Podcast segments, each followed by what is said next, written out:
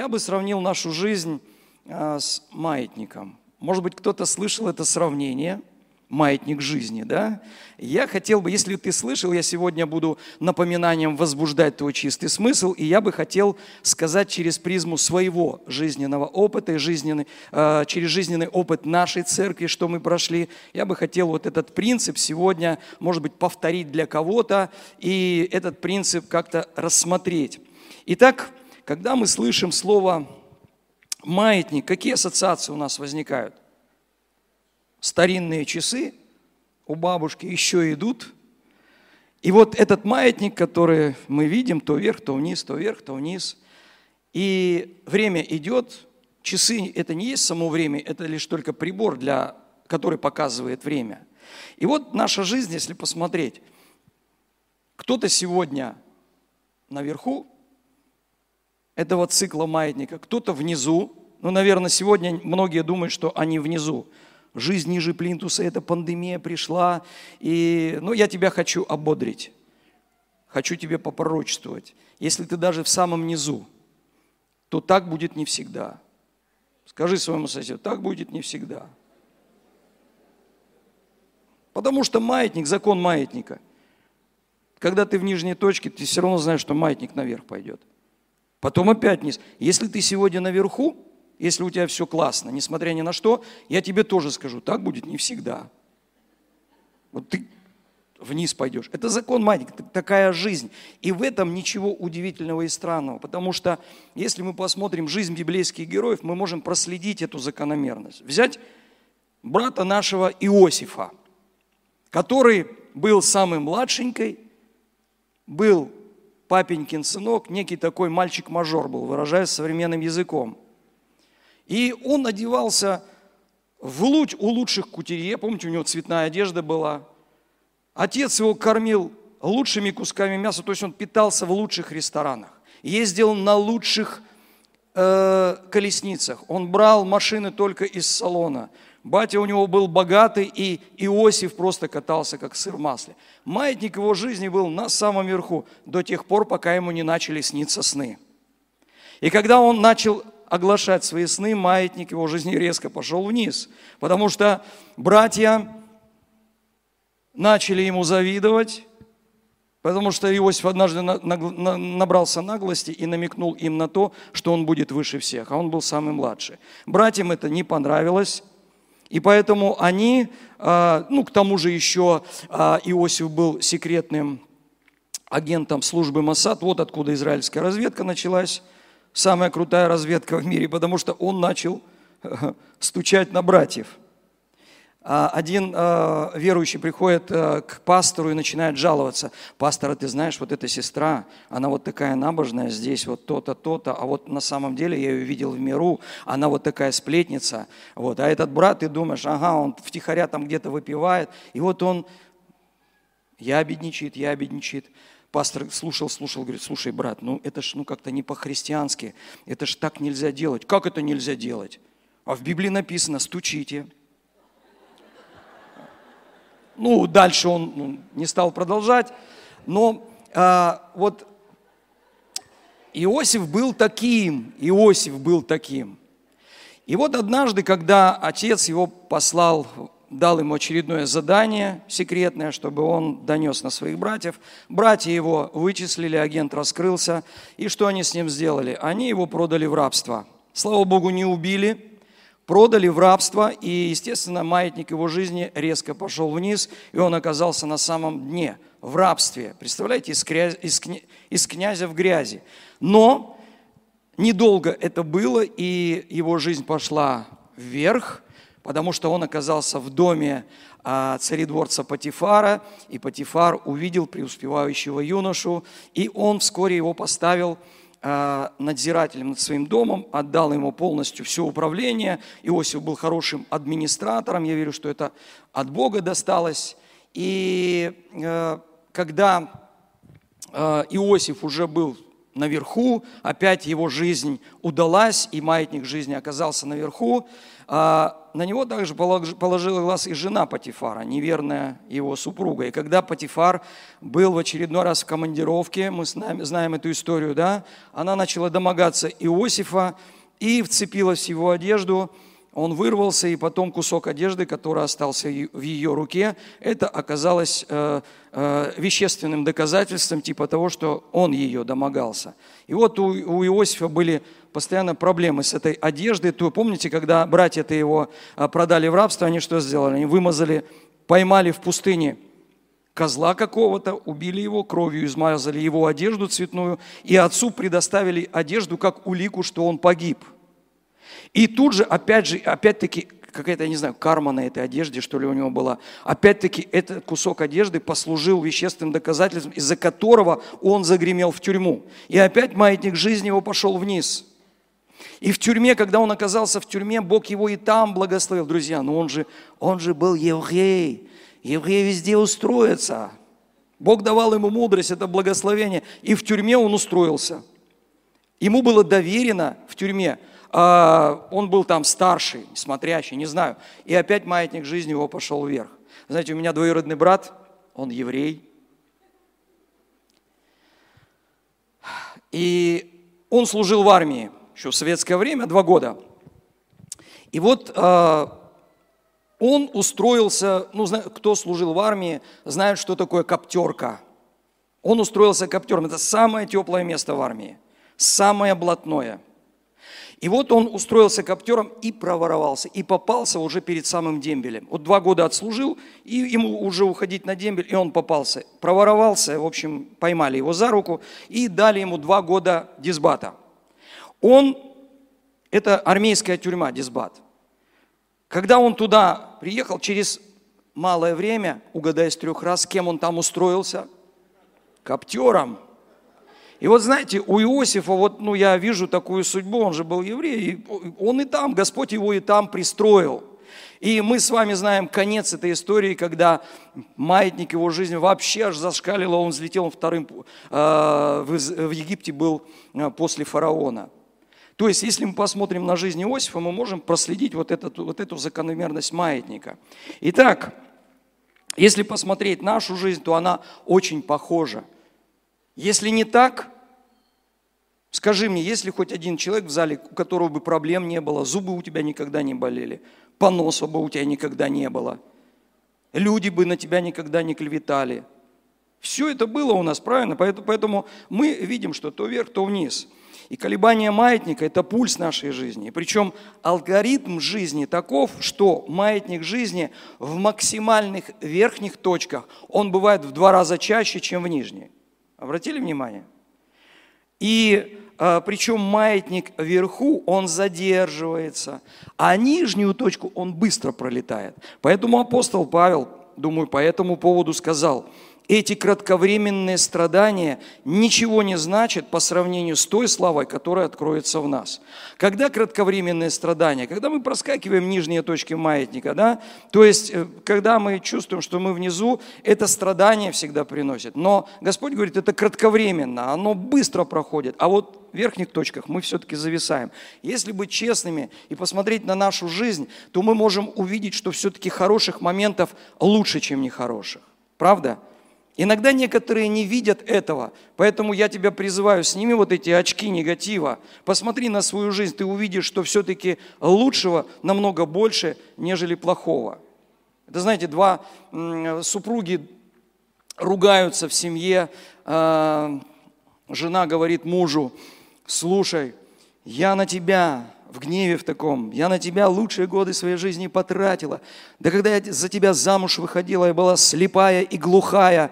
Муж слушал, говорит, слушай, дорогая, представляешь, от каких болезней я тебя исцелил? Прозрела и услышала. То есть, а вроде бы семья, уже дети есть, нажили что-то. Ну, то есть мы должны посмотреть на нашу жизнь все-таки лучшего, больше, нежели негативного, правда?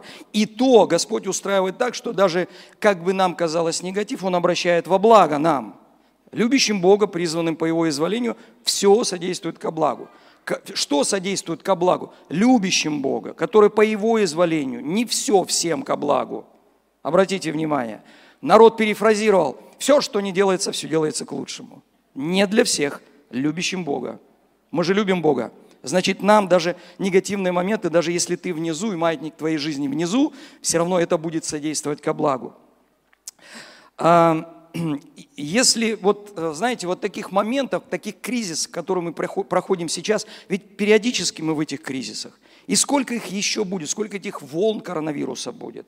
И что нам делать? Каждый раз скулить и роптать? Конечно же нет. Мы должны двигаться в своем призвании, должны делать то, что мы делали вчера и третьего дня. И я всегда говорю, что если мы пережили 90-е годы, то нам не страшно ничего. Сегодня мы говорим, кризис, катастрофа, страх. Знаете, кто 90-е пережил? Когда на прилавках в магазинах были только 3-литровые банки с березовым соком и морская капуста. Я не знаю, как у вас на Дальнем Востоке этого добра хватает. Но было только в магазине это. И ничего не... Ну, люди просто голодали, действительно. Но именно 90-е годы, говорят, лихие 90-е, сложные годы, но для меня эти годы были самыми счастливыми годами в моей жизни, потому что в 93-м году в 10 часов утра 10 августа в Санкт-Петербурге я покаялся. Произошло событие вселенского масштаба. Я покаялся. Знаете, некоторые говорят, что Господь нежно постучал в двери его сердца, и он открыл двери своего сердца, и Господь вошел. У меня было немножко не так. Господь так пнул дверь моего сердца, что эта дверь слетела с петель, потому что Господь устал смотреть на мои высокомудрствования. Потому что я себя считал интеллектуалом, высокообразованным человеком, хотя я в 4 высших учебных заведения поступал, в 3 учился, ни одно не закончил. И знаете, вот я себя считал таким умником. Вот, и когда я уже, знаете, опустил, я уже потом ничего не закончил, приехал домой, меня Господь на Сахалин вернул, сколько я не пытался оттуда, с этой каторги, у нас на Сахалине каторга была, сколько я не пытался сбежать, Господь меня постоянно возвращал туда. И вот я в очередной раз вернулся и пошел работать. У меня был батя начальником, главным зоотехником, он меня устроил плотником в зверосовхоз, там норок выращивали, а там блох этих, ой, мама родная. И вот я ходил на эту работу и думаю, ненавистная работа, думаю, неужели я всю жизнь блох кормить буду? Они кусаются. И вот я работал, и там ребята были, ну, такого невысокого IQ, так сказать, да. И знаете, у меня такое к ним пренебрежение было, я же такой умный, ну меня даже профессором прозвали, потому что я умничал, а я, знаете, я в душе смеялся над ними. Открыто-то не посмеешься сказать, что они такие тупые, потому что можно было и прилетит тебе в лоб, да, что-то, но я над ними так втихаря издевался, шутки такие какие-то отпускал, они не понимали, я думаю, вы вообще ничего не понимаете. И вот я...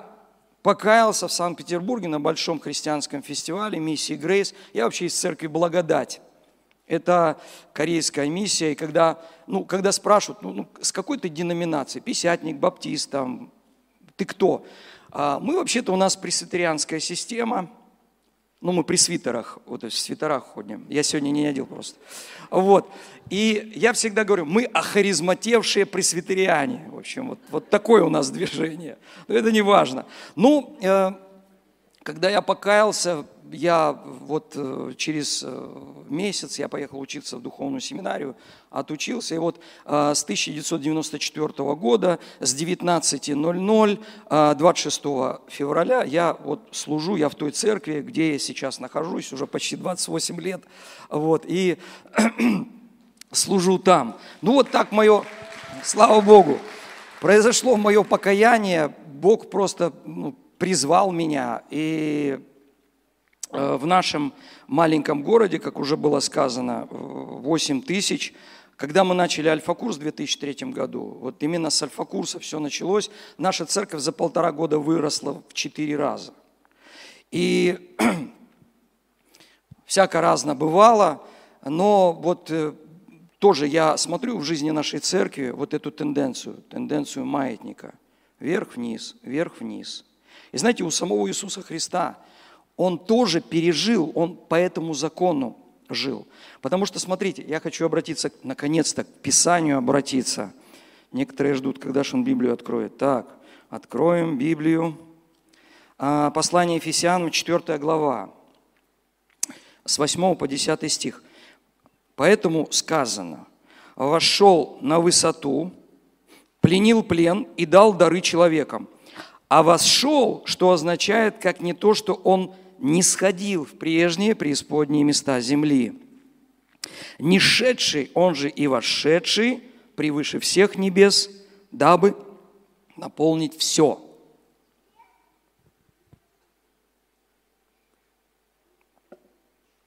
Обратите внимание, Иисус был там, пришел на землю, спустился, прожил, потом вообще в преисподние места сошел. И его маятник жизни на кресте, мы иногда думаем, я прохожу долину смертной тени. А у Иисуса это не долина смертной тени была, это сама смерть была. Он опустился ниже всех, для того, чтобы мы сегодня были возвышены. И смотрите, когда он опустился в ад, вот у некоторых возникает вопрос, хорошо, я сегодня, да, многие сегодня, к сожалению, маятник твоей жизни в нижней точке. Некоторые говорят, ниже плинтуса. Но а что делать в этом состоянии? Все равно же какое-то время мы здесь, хотя мы проходим-то кратковременно, но все равно временно мы здесь. И тогда что делать в таком состоянии? Обратите внимание, что делал Иисус, когда Он находился там в преисподних местах земли? Он не сидел сложа руки, пережидал эти 3 суток, когда это все пройдет. Он там что-то сделал. И он там сделал, как я вижу, 3 вещи. Он пленил плен, вернул дары человекам, он там, сказано, проповедовал, и он ключи смерти, ада и смерти, да, там что-то с ними забрал. Вот он сделал эти 3 дела. Я не буду вдаваться в теологические подробности, как и что, есть разные мнения, но сам факт, он там что-то делал. Поэтому, когда ты сегодня находишься вот там внизу, как тебе кажется, то что ты должен делать? Продолжать двигаться в своем призвании, быть верным в приношениях, верным пастору, своему служению, продолжать альфа-курс. Вот вчера, спасибо, пастор Алексей вдохновил. Я, честно говорю, к онлайну отношусь, не очень хорошо, потому что свои мысли, мы в онлайн и не уходили, как-то вот Господь нас провел, через это откровение дал. Но вчера вот действительно ободрил брат так, что захотелось. Я не сам, я как говорится, чайник в этих вопросах. У меня даже, вот сейчас пастор спрашивает, у тебя есть карта, деньги переводить? У меня даже карты нету, я не знаю. Я вот такой какой-то вот древний. Но есть люди, Бог сказал, найди этих людей, сам не можешь, найди таких людей, которые бы занялись альфой онлайн. Спасибо, вообще круто. То есть иногда парадигмы наши ломаются и такие какие-то судьбоносные моменты. Я думал, что у меня ёкнуло? Вот в Красноярске, я первый раз в Красноярске. Вот знаете, нам легче в Москву слетать, дешевле и легче. У меня тут с Хабаровска пересадка, я там 1,5 суток был, потом сюда летел. В Москву 8 часов и на месте, прямой рейс. Я думал, что у меня ёкнуло внутри. Я знаю, что когда ёкает, чуйка такая, знаете, срабатывает вот в интуиции. Я знаю, что это от Бога. Я знаю, как Бог со мной разговаривает. И вот надо ехать. Дима, надо ехать. Все. Я сообщил. И вот я думаю, что я приехал для этого, чтобы вот как-то двинуться. Когда мы внизу, именно это, принято считать и говорят об этом, что кризис – это возможность. Слышали такое выражение? Как бы оно такое замыленное, заезженное, уже как-то банально звучит, но реально кризис – это возможность. Друзья, если тебе кажется, что сегодня все закончилось, сегодня только все начинается. Господь дает возможности, чтобы ты, когда ты находишься внизу, Господь тебе дает мандат на такую высоту, на которой ты ни разу не был. Сегодня, именно сейчас это происходит. И в будущем, на какой высоте ты будешь, зависит от того, как ты пройдешь вот эту точку, этой нижней точки твоей жизни, маятника. Поэтому, друзья, хочу вас ободрить. Смотрите на сегодняшнюю ситуацию с позитивной точки зрения. Потому что есть такой принцип в Евангелии от Иоанна, не помню точно и цитировать точно не могу, но такой принцип, может быть, вспомните, что когда мир скорбит, церковь радуется. Когда церковь скорбит, мир радуется. Когда церковь скорбит, мир радуется. То есть церковь сегодня должна радоваться. потому что мир скорбит. Кризис. Сегодня мир в кризисе. Поэтому мы должны радоваться, что именно через кризис люди придут к Богу. Я верю в последнее пробуждение, последнего дождя, о котором мы так много говорим, и оно будет совершенно каким-то другим способом, как мы его ожидали или как было в 90-е годы. Но я в это верю, что это сейчас и начинается все. Вот это движение. Может быть, у нас где-то посещаемость церкви просела, но вот я слышу от многих свидетельств, что в онлайне людей больше посещает, как-то они слышат благую весть. Я все-таки за то, чтобы потом как-то с ними все равно в офлайне встретиться, да? Потому что с Господом, когда на небо придет, там онлайна не будет, там все будет вживую, да, как бы.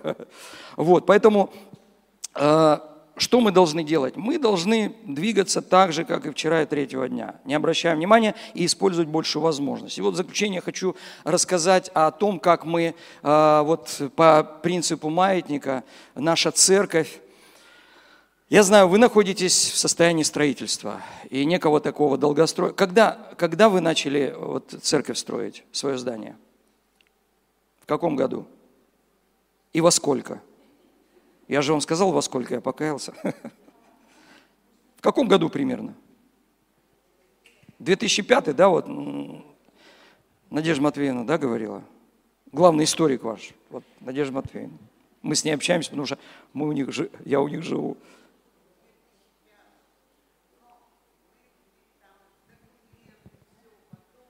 Ну, процесс начался в 2005, да, где-то. Мы когда... У нас с 1996 года свое здание, одноэтажное, 360 квадратов, и маленький зал. И вот когда мы выросли, до 300 человек приходилось проводить там в два потока служения. И мы стали молиться с 2004 года о том, чтобы у нас был второй этаж. Либо новое здание, либо второй этаж, полностью зал служения, 360 квадратов, там где-то около 400 человек посадить можно. И вот мы молились, начали молиться, знаете, с таким энтузиазмом, все стартуем очень хорошо, но конец все-таки лучше, чем начало. Поэтому мы должны на финише, самое главное на финише происходит, а не на старте, потому что все хорошо стартуют. И вот мы начали молиться, начали собирать деньги на здание, и все, мы провозглашали, и знаете, Господь в церкви, у нас видение такое было, большая церковь, мега-церковь в маленьком городе, чтобы оказывать влияние. Вот был такой сезон, и мы молились, и действительно у нас получалось. И у нас были братья и сестры в разных сферах бизнеса, там, политики, то есть было какое-то влияние. Даже мэр на нас обиделся, и он тихо стал подозревать, что мы власть в городе захватим. Ну, слухи такие поползли. Он меня однажды вызвал к себе, вот, и говорит, а вы вот за этого кандидата будете голосовать? Я говорю, не беспокойтесь, Николай Николаевич, мы вообще в политику не лезем. Вот, все. И он так вздохнул, успокоился. Мы там на площади провели такое мероприятие классное, концерт такой. Ребята к нам приезжали, лето в разгаре света, с Красноярска были ребята, группа этих рэперов и Sky Dance, точно. И вот они у нас, около 1000 человек прямо напротив мэрии, сам мэр вышел и нас поздравлял, там приветствовал. Ну, классно было. И вот такое влияние было. И мы, конечно же, молились о том, чтобы у нас было здание, чтобы мы одно служение проводили, потому что у меня в четверг было 4 собрания. Я еще ездил в другой город, и я вообще очень уставал, выматывался, и я тоже очень молился. И это продолжалось с 2004 года. И вот 2015 год, ничего еще не построено. Господь нам дал людей, служителей, которые образовали свою фирму, у них была управляющая компания, 40% нашего города, жилого фонда было в этой компании, они обслуживали, то есть, ну так вот, и Бог им дал строительную фирму, и я думал, все логично, Господь, этот человек, и он сам, этот человек, наш пресвитер Владимир Иванович, он говорил, пастор, я построю церковь, у него сердце шалило, и когда у него был очередной приступ, он уже чуть ли не при смерти, я за него молюсь. И знаете, что он говорит? Обычно перед смертью люди какие-то вещи важные говорят. Кто-то маму зовет, да? А он говорит, пастор, я построю церковь. Господи, ты только дай мне жизнь. Ну, я еще церковь должен построить. И я, и он искренне это хотел сделать. И я надеялся на него, что у него фирма, он будет это делать. все, мы деньги собираем, уже определенное количество денег, уже можно было стартануть. Но в течение, вот представляете, 11 лет прошло и никаких движений. Он обещает, и ничего не происходит. Мы уже сделали проект, заплатили за это деньги. И ничего не происходит. Я думаю, да что ж такое? Я уже организовал строительный комитет для того, чтобы как-то мотивировать, двигать их. Но никак. Я сразу церкви сказал, ребята, и я у Господа сначала говорил, Господь, двух вещей у тебя прошу, как Соломон. Но он просил там, чтобы богатства и бедности не давал. А я просил, Господи, во-первых, чтобы мне не самому эту церковь строить. И во-вторых, а что во-вторых? Да, дай денег на эту церковь, но чтобы я не строил ее. И вот все двигалось никак. И в 2016 году наш пресвитер, Господь его забрал на небо. У меня первая мысль была, елки-палки, Владимир Иванович, ты же обещал, я приду туда. Ну, знаете, вот честно говорю, такое состояние было, я был вообще, я не понимал, Господь, и что? Ну, а что? Бери, читай, Йонги, что? Он смотрит с верой. Вперед. Потом, те деньги, которые мы накопили, Господь мне сказал, отдай все до копейки, там было много, отдай все до копейки на другое строительство, на дом молитвы. И я не советуюсь с плотью и кровью, с братьями и сестрами со своими, потому что меня камнями побили. Они бы не поняли. Я думаю, ладно, рискну. И, значит, я пожертвовал все эти деньги, потом они узнали все, ну, я сам сказал, вот, ну, слава Богу, они милостивы, я жив сегодня, они меня не побили. И вот ни денег нет, ни человека, который будет строить. Как это все, я вообще не знаю. Я в 2017 году я еду на Камчатку, и там у меня есть друг, может быть, его знаете, Алексей Морщинин, он тоже находится в строительстве. Вот, и он меня позвал, говорит, Дима, поехали на нашу стройку, помолимся. Мы поехали, взяли за руки, помолились, и после молитвы он говорит, мне было слово для тебя. И он обращается ко мне и говорит, Бог тебе говорит, начинай строить церковь. И знаете, у меня такое, как у Петра было состояние, когда Господь ему сказал, закинь сети. И днем, и ночью, как... Но у меня раз ёкнуло, ну по слову твоему сделаю. Формула. Все, что скажет, сделайте, да? Формула вчерашняя, формула успеха.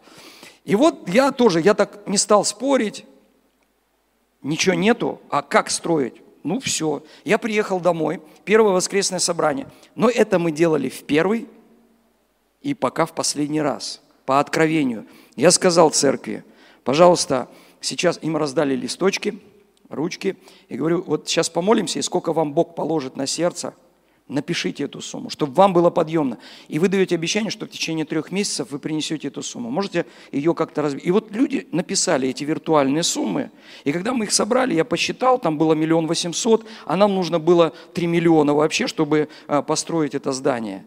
И я посчитал эти виртуальные деньги, и через 3 месяца уже было 2 миллиона. Люди выполнили свои обещания. И вот мы начали строить. 1 ноября 2017 года мы начали строить. И за 8 месяцев, то есть деньги все пришли. Мы не брали никакие кредиты, не влазили ни в какие долги. Мы просто, моя супруга любит говорить, она сама танцевать любит, и говорит, мы церковь построили танцуя. Вот она сама танцует, вот. И как я и просил, что я ее не строил, эту церковь. Я занимался своей работой пасторской, потому что я на своем веку насмотрелся, когда пасторы выматываются из этой стройки, церкви раскалываются, а сам в больницу с инфарктами попадает. Я говорю, Господи, да не будет так со мной, я не хочу так. Я хочу быстро, и не я, чтобы это делал. И Господь вот просто сделал так. Просто и именно во время кризиса это все произошло. 2017 год, когда уже доллар подскочил, да, когда уже вот у нас кризис реальный был, когда маятник нашей жизни церкви, он был внизу в самом, потому что тот человек, который обещал, он умер, денег нет. И именно в этот момент Господь начал свою работу. И сегодня мы уже 3 года, исполнилось, мы 18 августа вошли в это, на 2-й этаж. Вот, сейчас вообще классно, здорово. Теперь задача наполнить это помещение, но это хорошая проблема тоже, да? Хорошая проблема, когда мест не хватает, и когда у тебя есть здание, то, что есть, что наполнять, да? Тоже классно. И вот именно когда мы находимся в кризисе, именно тогда Бог начинает свою работу. И я верю, что вы вот просто сейчас что-то произойдет, щелкнет, и быстро все пойдет, и вы войдете в свое здание. Тем более оно у вас уже стоит, да, и такие завершающий этап, что-то, прорыв какой-то произойдет. Именно сейчас. Именно сейчас стоит радоваться, несмотря ни на что. И посмотрите, Иисус, Он когда Он был внизу, Он получил этот мандат, и Он взошел на новую высоту. Он пришел на землю в статусе Сына Божьего, но когда Он совершил подвиг искупления, Он взошел на ту высоту, на которой Он раньше не был на небе. Он сказал: «Теперь мне дана всякая власть на небе и на земле». То есть Он вошел в статусе судьи. Обратите внимание. И поэтому очень важно, как ты пройдешь этот процесс. Главное держаться за этот маятник, главное за Иисуса держаться. И Он вывезет тебя, потому что Он сам прошел этот процесс. Поэтому и сегодня ободряю вас. Не унывайте. Это не дешевое какое-то утешение, как в миру. Денег нет, но вы держитесь. Помните, кто это сказал? Вот иногда мы, знаете, людей утешаем.